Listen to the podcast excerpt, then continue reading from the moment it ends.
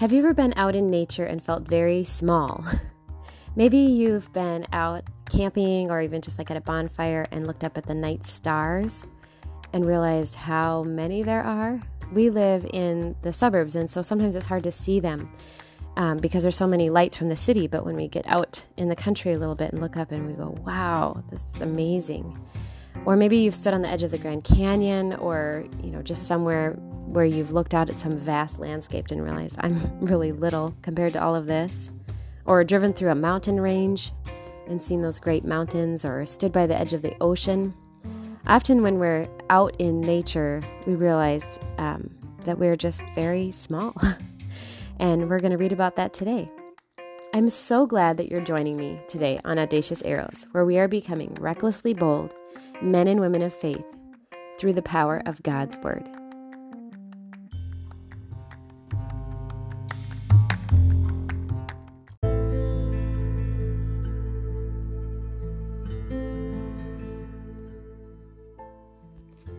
Well, today we're going to move away from the book of Daniel, where we've been, and we're going to go towards Genesis chapter 1. But on the way there, I thought we'd stop in the Psalms and read one psalm that will draw our mind towards God's creation and His majesty. So we're going to be reading Psalm 8. and the very introduction, it says, To the choir master, according to the Gittith, a psalm of David. And that word Gittith, I did some looking on that because I didn't know what it meant. Um, it's some type of musical liturgical term. Um, a lot of sources believe that it's a stringed musical instrument, um, but it's only found three times in the Bible. We don't really know. But we know that this psalm, a psalm, is a song. So this was a song of David. David wrote this, and he had some notes at the beginning to the choir master according to the Gittith. So this is telling the choir master, the person in charge of the choir, how to play this music. So that's kind of the little introduction. And a lot of times when you read Psalms, there's a little heading at the front of it that kind of gives some instructions, and that has to do with the fact that these were songs used for the worship of God. So this is um, a Psalm of David, so King David. So think stories like David and Goliath. That David, um, he wrote this and he wrote it in praise of God. And I think that um, it's it's fairly straightforward. So just as you read it, remember that this is a song. So the lyrics are kind of poetic. This genre of the Bible is poetry, and the Psalms specifically are a great place for us to tune our emotions or kind of get our feelings right and aligned with the Bible. So there's a big part of reading a psalm that you should pay attention to your feelings and your emotions and line them up with this psalm. You want to have the same feelings as David. That's kind of how the psalms work. All right, let's dive in. So, we're going to be in Psalm 8. It's just about in the middle of your Bible. If you need to take a minute and have your mom and dad help you find it, go ahead and hit pause and then we'll jump right in.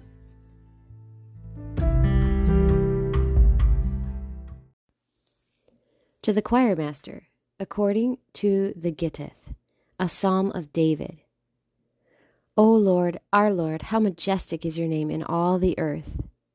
You have set your glory above the heavens. Out of the mouth of babes and infants you have established strength because of your foes to still the enemy and the avenger. When I look at your heavens, the work of your fingers, the moon and the stars which you have set in place, what is man that you are mindful of him, and the Son of Man that you care for him? Yet you have made him a little lower than the heavenly beings, and crowned him with glory and honor. You have given him dominion over the works of your hands. You have put all things under his feet all sheep and oxen, and also the beasts of the field, the birds of the heavens, and the fish of the sea, whatever passes along the paths of the seas. O Lord, our Lord, how majestic is your name in all the earth.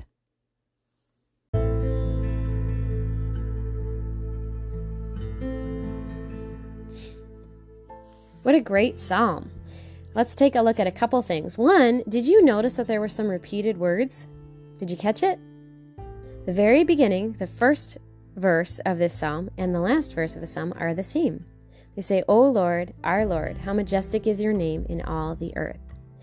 Why do you think David repeated that at the very beginning and the end? Maybe it's because that's the main point. That's the thing he wanted you to catch in there. God's name is majestic in all the earth. And then all the stuff in between is kind of why his name is majestic. So um, let's take a look at verse 3 and 4. It says, When I look at your heavens, the work of your fingers, the moon and the stars which you've set in place, what is man that you're mindful of him, and the Son of Man that you care for him? When we look out at God's amazing creation, think about a butterfly or a flower or the stars or the Grand Canyon or a great mountain. We look at those things and see God is so majestic and we are very small. Yet God cares for us. He thinks about us he cares for us, He made us, and later on it says that He crowned us with glory and honor, and He's given us dominion over the works of His hands. This is an amazing thing that should cause us to praise God and say, Wow, O Lord, our Lord, how majestic is your name in all the earth. We're going to look at one other verse in here that's, I think, a little bit tricky to understand. Verse 2. It says, Out of the mouth of babes and infants, you have established strength because of your foes to still the enemy and the avenger. I don't know about you, but when I read that, I kind of think, what on earth does that mean? So let's take a look at it, and then we're going to look at three verses in the New Testament that I think will help us understand this a little bit better. So, out of the mouth of babes and infants, what comes out of the mouth of babes and infants? Do they give great important speeches? Not really. They babble, they cry, um, if you know, once they get to be like a little bit older, toddler, they talk in their cute little way, but they don't say big, grandiose things. They're not like that important or that smart or anything. They're kind of kind of low and weak and small, right? And then it says you have established strength. Okay, so when you hear a baby cry or when you hear a little toddler talk, do you think, wow, strength? I don't. I don't think that at all. But that's what it says here that God has established strength. So, so, for some reason, He's taken what the babies are saying and made it strong. And then it says, because of your foes, foes is kind of a word for enemy, to still the enemy and the avenger. So God takes what the babies say, He makes it strong to still the enemy, or kind of to quiet or stop the enemy. Okay, so that's what it's saying, but I still don't feel like we quite understand it. I kind of think I don't I don't really get it because I hear my little baby cry and talk and I don't I don't see that she's stopping enemies anywhere. So let's look at a couple other verses. If you want, you can turn to these with me. You can hit pause, and then when you find the verse, you can hit play again, or you can just listen. The first verse we're going to look at is Matthew 21, and we're going to look at mainly verse 16. Now, Matthew 21, verse 16. Okay, so in this verse, Jesus is going to quote Psalm 8. He he knows this psalm. He's read it before and he's going to use it to talk about the situation he's in. So, what had been happening here? Jesus cleared out the temple. People were selling stuff and using it to make a profit and he said, "No, no." Cleared it out. And then We've got blind and lame people coming to Jesus for healing, and he's healing them. And then we have these children, and they're crying out in the temple Hosanna to the Son of David. Okay, so picture that in your mind. Children are crying out, Hosanna to the Son of David. When they call him the Son of David, in a way, they're, they're saying, You're the one the Bible talked about. You're the Son of David. You're the Messiah, the one that was promised to come and deliver us from our sins. And they're praising him. Okay? And then we have the chief priests and the scribes, and they're seeing all this and they're indignant. They're mad about it. They are the smartest, important people. They're probably a little wealthier. They matter, and they're seeing all this and they're mad about it. And then here's what Jesus said. Well, okay, let's look in verse 16. It says, And they said to him, Do you hear what these are saying? Do you hear what these little kids are saying? And Jesus said to them, Yes. Have you never read? Out of the mouth of infants and nursing babies, you have prepared praise. And leaving them, he went out of the city to Bethany and lodged there. Okay, so when Jesus quoted this psalm, I think he gives us some ways to understand it better. One thing he did is he changed the words a little. He uses the words you have prepared praise instead of established strength. And I think that kind of helps us understand what does that mean? How does God use the words that come out of a baby to be strong? Well, when babies praise God, it is strong. When my little toddler sings about how my God is so big in her cute little voice, she is praising God, and it's a very mighty and great thing. When even a little baby is praising God using their little voice and honoring Jesus, it is a very strong and mighty thing. And here, who are the enemies that are stilled or stopped? Well, there's the chief priests and the scribes who were mad about it. Jesus says this, and we don't hear from them. They apparently they just go away. They're quiet. They have nothing else to say. So it's a great example of seeing little children praising Jesus, using their words to praise Jesus, and it is strong because it stills the enemy. Okay, we're going to look at one other verse. We're going to look at Mark chapter 10, verse 13. The reason I wanted to look at this is because I think it helps us have an understanding of how God views children. So think about that when as we read it. So Mark chapter 10 verse 13. And they were bringing children to him. So this is the um, well just people were bringing children to Jesus, okay? And they were bringing children to him that he might touch them.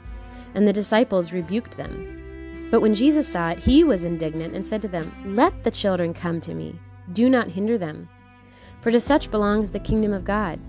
Truly, I say to you, whoever does not receive the children of God like a child shall not enter it. And he took them in his arms and blessed them, laying his hands on them. So, you know, the disciples are kind of saying, Jesus probably doesn't have time for these little kids. He's too important. We, he, they want the children to go away. And Jesus says, No, no. Don't stop them. Let them come to me. He wants to put his arms around them, bless them, lay his hands on them. And he also says that whoever does not receive the children the kingdom of God like a child shall not enter it. So he's kind of saying to the disciples, you actually need to be a little bit like this child. You need to trust me the way a child trusts me. So I think here it's plain to see that Jesus values children. He loves children. He wants them to come. And if you're a young person, if you're a child, know that Jesus wants you to come to him. He cares about you. He wants you to trust him. And he wants to bless you and lay his hands on you. He cares about you. Okay, we're going to look at one more verse. We're almost done.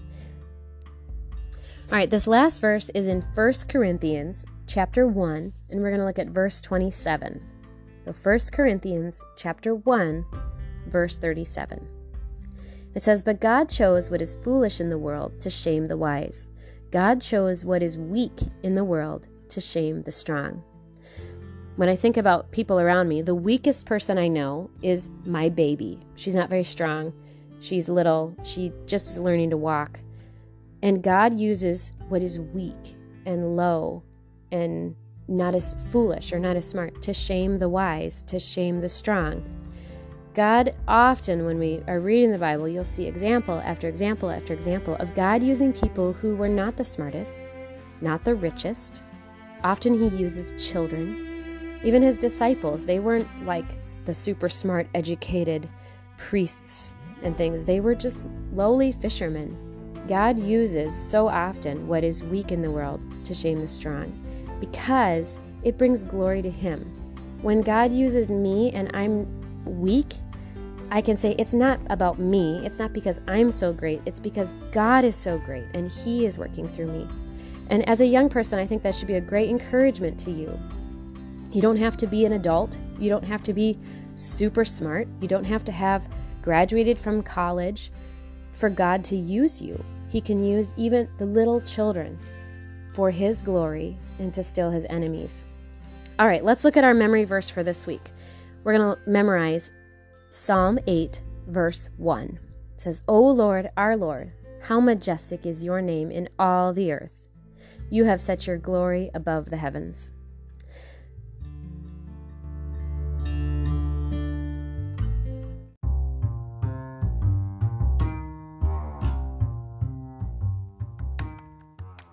It's great to read the Bible together. Make sure you or your parents follow me and are getting notifications so you don't miss a single Audacious Arrows episode. See you next time.